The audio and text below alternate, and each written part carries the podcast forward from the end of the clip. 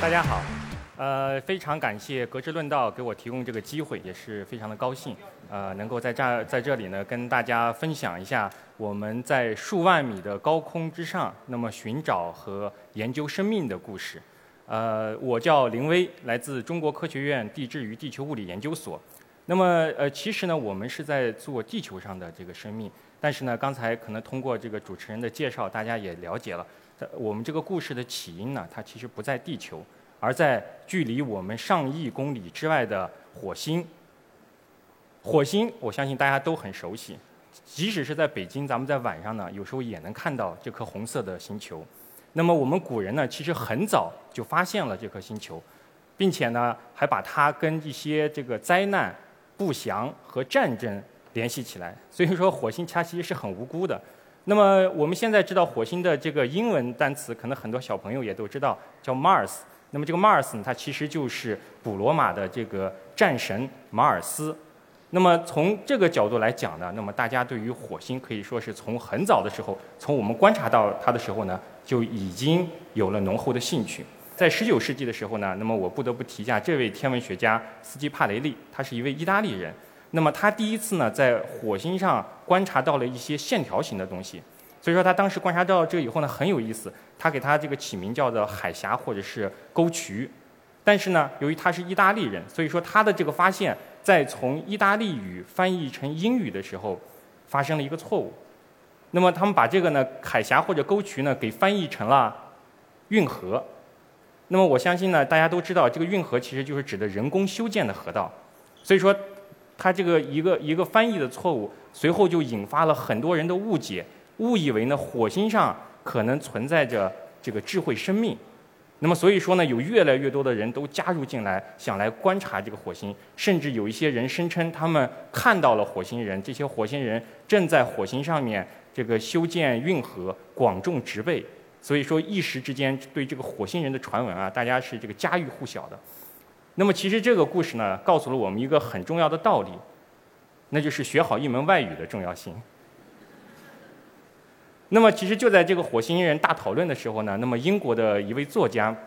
威尔斯呢，那么他写了一本科幻小说，叫《世界之战》，那么也有一些翻译成叫《世界大战》。这个小说呢，它的影响其实是非常深远的。那么它主要呢，就是介绍了，就是这个突然有一天外星人或者就火星人，那么来入侵了我们的地球。那么由于呢，这个火星人他的这个科科技水平呢，远远高于我们地球人的水平，所以说我们是没有办法抵抗，节节败退。那么就在我们快要全面失败的时候呢，那么这些火星人被我们地球上的一些不起眼的微生物给打败了。那么就跟现在这个这个新冠疫情有点像，只不过它感染了这个火星人，所以呢，这个地球呢才得以保护下来。那么这个故事其实当时的影响是非常非常深远的。那么在这个上个世纪三十年代的时候，以广播剧播出的时候呢，那么有很多听众是误以为。火星人真的来进攻地球了，所以在当时一度还引发了一些恐慌。那么到这个二零零五年的时候呢，那么好莱坞还翻拍了这个小说。那么这是汤姆克鲁兹主演的，可能很多朋友呢也都看到过。那么这部小说呢，可以说它是从这个惊悚和灾难的角度，那么来这个幻想火星人和外星人的。那么这个呢是我的这个大女儿豆豆，那么她想象中的这个。火星人是什么样子的？而且她还把它画出来了。那么可以看出来呢，在孩子们这种非常天真的这个宇宙观当中呢，那么火星人和外星人呢，它应该代表着像可爱的小动物一样，是和平友善的代表。那么我们人类对于火星生命的这个探求的热情，那么一直持续到了上个世纪的七十年代，才开始走进了一个低谷。那么这个起因呢，就是在一九七五年的时候啊，那个美国的 NASA。他们实施了一项叫“海盗号”的火星探测计划。那么这个计划是干什么呢？它就是到火星的表面，那么去找呢，去寻找有没有生命存在的证据。那么非常的遗憾呢，就是通过两个探测器的研究，那么都没有在火星表面发现有生命存在的确切的证据。所以说，这个一时之间，大家所认识的火星又变成了一个。荒凉的这个极端干旱和寒冷的没有人人烟的星球，所以说人类呢对于火星的热情其实也就是走到了一个低谷。那么这个低谷呢，其实一直持续了二十年，到一九九六年的时候，那么美国的科学杂志报道了一项轰动世界的发现。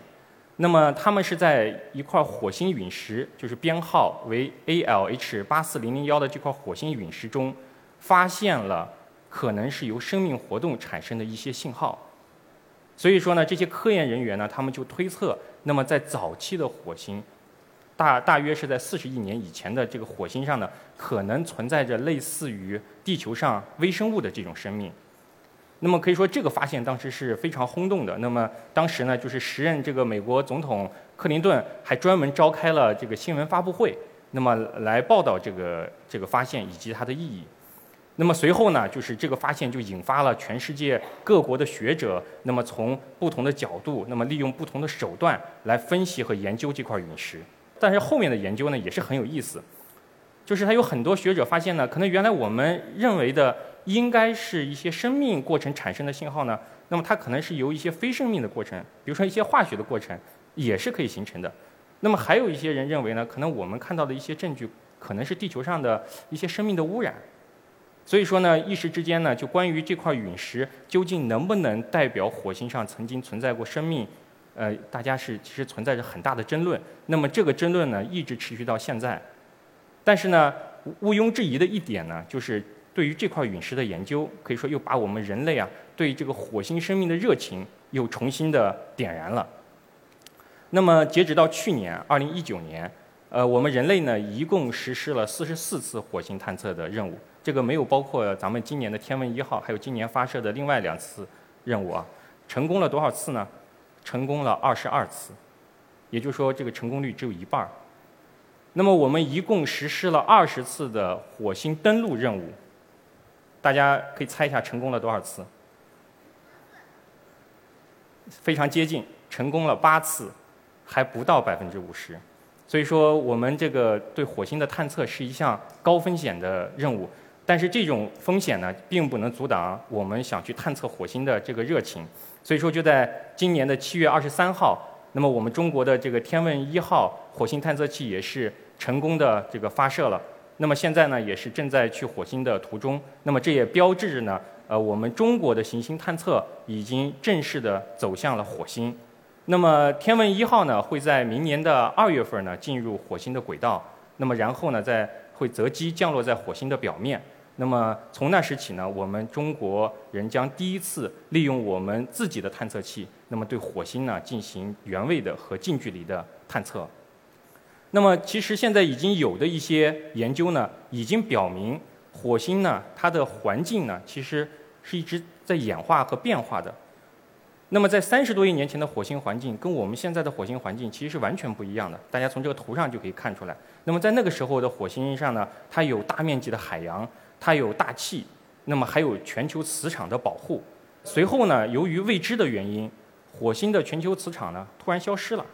什么原因到现在都不都不清楚。有很多学者也在做相关的研究。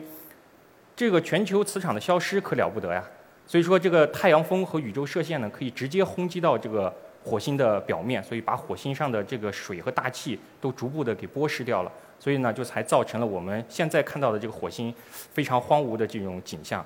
那么，即使是在现在的这个火星上呢，那么有些研究人员认为呢，可能在火星的下面，那么还会部分的区域可能会存在一些液态的水，那么也有可能呢支持生命的存在。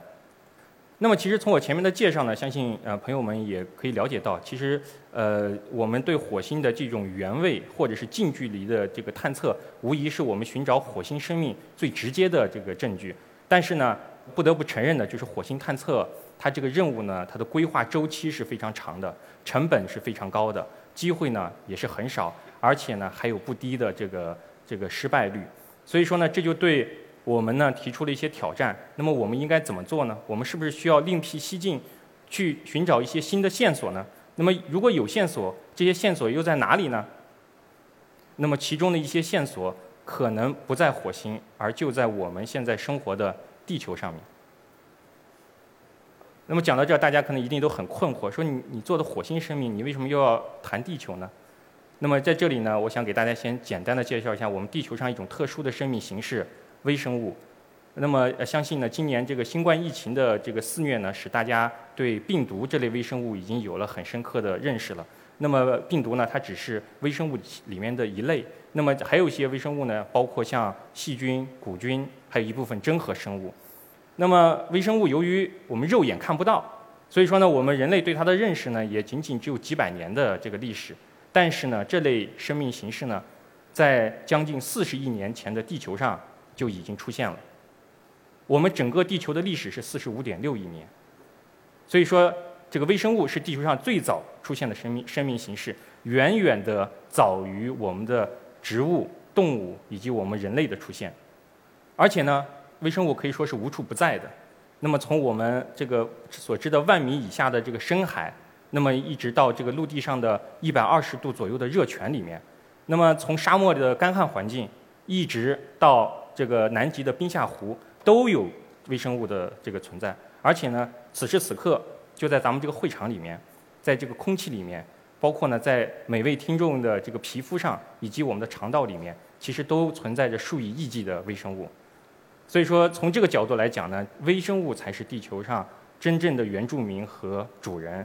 而且呢，对于我们从事天体生物学研究来说呢，由于微生物它可以适应非常极端的环境，而且呢，它能够有非常强的这个生存力以及它的这个传播性。未来如果在太阳系内能够发现地外生命的话，那么很有可能是微生物这种生命形式。我们的地球的环境是多种多样的，也是多姿多彩的。那么有非常适合我们人类居住的这种呃鸟语花香的宜居环境。那么也有呢，像在这种干旱的高海拔的这种呃不不太适合居住的地区。那么大家如果看到上面这幅图呢，这是科研人员总结出来的，在地球上呢，呃有将近四十种环境。那么它可以在一定程度上类比一些地外的环境，比如说有我们中国的这个柴达木盆地，有智利的阿塔卡马沙漠，那么还有南极的麦克默多干谷。那么在这些极端干旱的环境里面呢，那么它就可以类比现在的火星表面的环境，以及火星上的一些地形和地貌。那么我今天跟大家分享的呢，不是这些地下的环境，而是呢在我们头顶之上的这个环境，就是呢临近空间。那么它是距离我们这个呃海拔二十到一百公里高度这个范围，这个其实是一个非常大的空间。大家可以去想象一下，就是我们坐飞机的话。飞机的高度，飞行高度一般是在一万米，对吧？也就是十公里的高度，其实还没有到达这个临近空间的下界。而我们的这个卫星最低的飞行轨道高度，也就是在一百到一百二十公里左右，那么也没有进入到临近空间。所以说，它是一个飞机上不去、卫星下不来的区域。所以说，相比较其他的这些空间区域呢，我们对于临近空间其实认识呢是很不够的。但是呢，这个空间又非常的有意思，特别是在它三十到四十公里高度的这个范围啊，它的这个高辐射、低温、低气压，还有这个极端干燥的这种综合环境，跟现代火星的表面是非常的可比的。它被认为是地球上与火星环境最为类似的这个区域。所以说，我们如果想开展一些火星生命的研究，那么临近空间就给我们提供了一个天然的实验室。那么，其实关于临近空间生命的研究呢，也只有几十年的历史，呃，而且绝大多数的工作呢，都是国外的学者开展的。那么，目前已经有的这些工作呢，呃，告诉我们，那么在这个临近空间里面呢，至少是在它的二十到四十公里这个范围呢，是有生命存在的确切的证据的。那么，这其实已经是一个非常大的、体积非常大的一个区域了，它可以说是地球上最大的一个生物圈儿。大家还是可以想象一下，就是我们现在已经知道的深海最深的在马里亚纳海沟，也就是万米以下，呃，而我们这个地面上最高的山峰珠穆朗玛峰，也就是八千多米，八公里多，而这个临近空间的这个体积呢，是从二十公里的高度到四十公里的高度，所以说它的体积是非常非常庞大的。那么每年呢，据这个估计呢，每年至少有十到二十一次方个这个微生物，那么这个这是一个天文数字的这个概念啊，呃。可以通过一些气象活动、地质活动以及人类活动，那么进入到这个低层大气，那么再进一步呢进到这个临近空间里面，然后呢它在这个区域里面就进行一个大范围的一个传输，所以说呢这个空间呢又给我们地面上的这些陆路以及海陆的这个微生物的大迁徙提供了一个畅通无阻的通道。那么讲到这里，可能很多朋友也就非常好奇，说你刚才讲过了呀，说飞机也上不去，卫星也下不来，那你们怎么样来开展研究呢？啊，那么其实呢，随着这个技术的发展，那么现在已经有很多种这个平台呢，可以帮助我们去原位的探测临近空间。比如说像我们常用的这个高空气球啊，那么还有一些像探空火箭、太阳能无人机、平流层飞艇等等。那么这些呢，现在都是可以去直接探测临近空间的。而在我们现在开展的这些研究里面呢，我们用的呢都是高空气球。那么其实除了对地球临近空间感兴趣以外呢，其实我们人类已经探测过其他天体的临近空间，就是金星的临近空间。那么这是在上个世纪八十年代的时候呢，是前苏联他们主导的一个叫维加计划。那么这个计划的一部分的内研究内容呢，就是发射这个浮空气球，那么到这个呃金星的这个空气大概大气大概五十公里的这个高度进行这个漂浮，然后呢去探测这个金星大气里在这个高度的这个各种环境参数。所以说呢，这也给我们提供了去认识金星大气的这个环境的第一手的资料。那么从我前面的介绍呢，相信大家已经了解了，就是我们其实对这个临近空间，不管是地球的临近空间，还是其他天体的临近空间，那么其实呢都是充满了兴趣。那么正是在这种兴趣的驱动下，同时呢，也是为了更好的去认识和开发利用临近空间，那么也为了更好的去认识这些地外的生命。所以说呢，呃，我们呢团队呢就跟国内的其他的合作者，那么最近几年呢就开展了中国的临近空间的生命研究，呃，这是我们自主研制的一个临近空间天体生物学的综合实验平台。那么里面呢包括了不同的这个载荷，比如说有临近空间的生物暴露载荷，还有原位生物收集载荷，那么还有一些这个环境探测的载荷。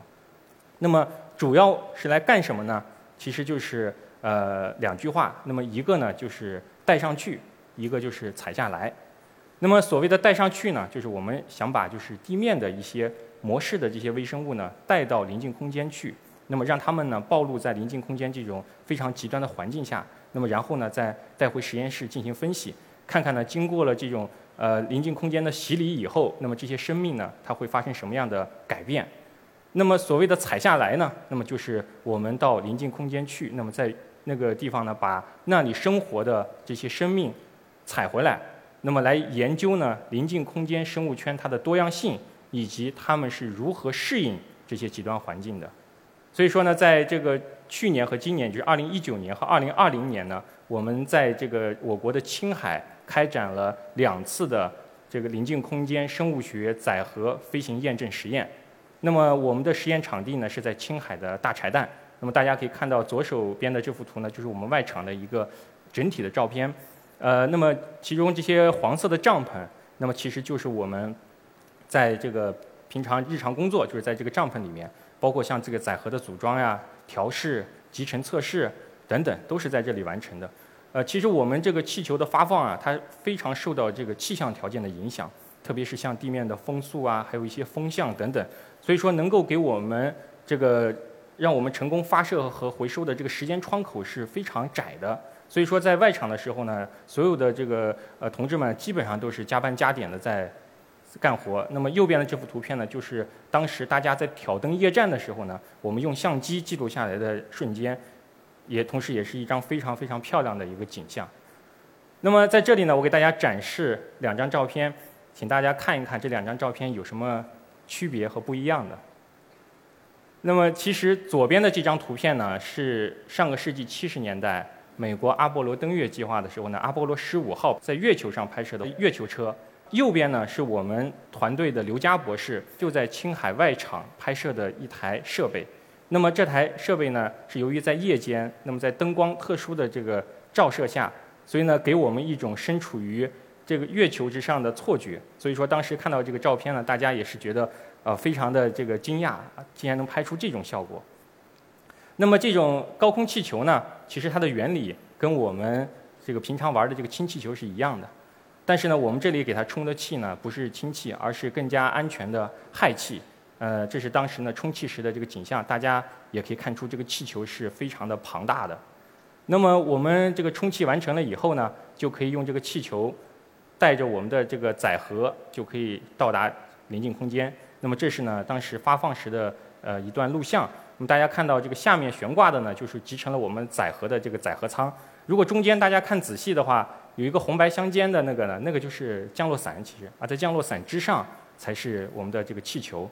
那么到达这个平飞高度了以后，我们所有的这个载荷呢就开始正常的工作。那么等所有的这个这个实验完成了以后，大家如果看到这儿呢，就是我们会切割这个气球，就是把气球和这个载荷舱给分离开，同时呢降落伞打开。所以说，降落伞会携带着这个载荷和载荷舱安全的降落到这个呃我们这个预期的地点。那么随后呢，我们的回收小队的这些成员呢，就会迅速的赶往回收地点，然后来安全的回收我们的这些呃载荷仪器以及我们各种各样的生物样品。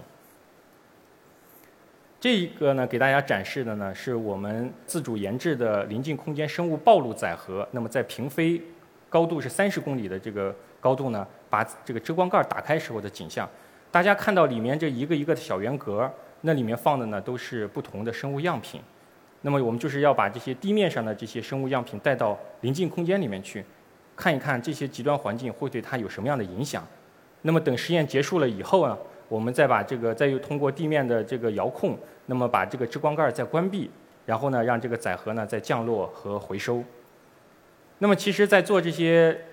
科学实验的同时呢，我们还能够看到一些一般在地面上见不到的景象。比如说，上面的这张图片呢，那就是我们在高空气球上对着地面拍摄的这个美景，我觉得还是非常让人感觉到震撼的。那么，下面的两幅图片呢，是在这个气球上搭载的红外相机拍摄的藏羚羊在夜间活动时候的这个情景。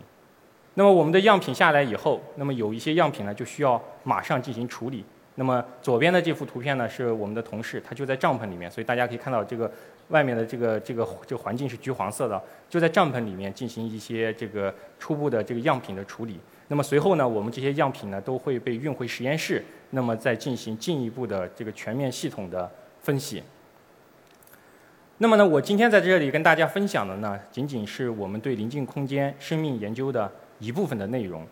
那么就在呃未来的几年呢，我们还将对我国不同地区的那么有代表性的这些临近空间里面的这些微生物呢，进行一个更加系统的研究。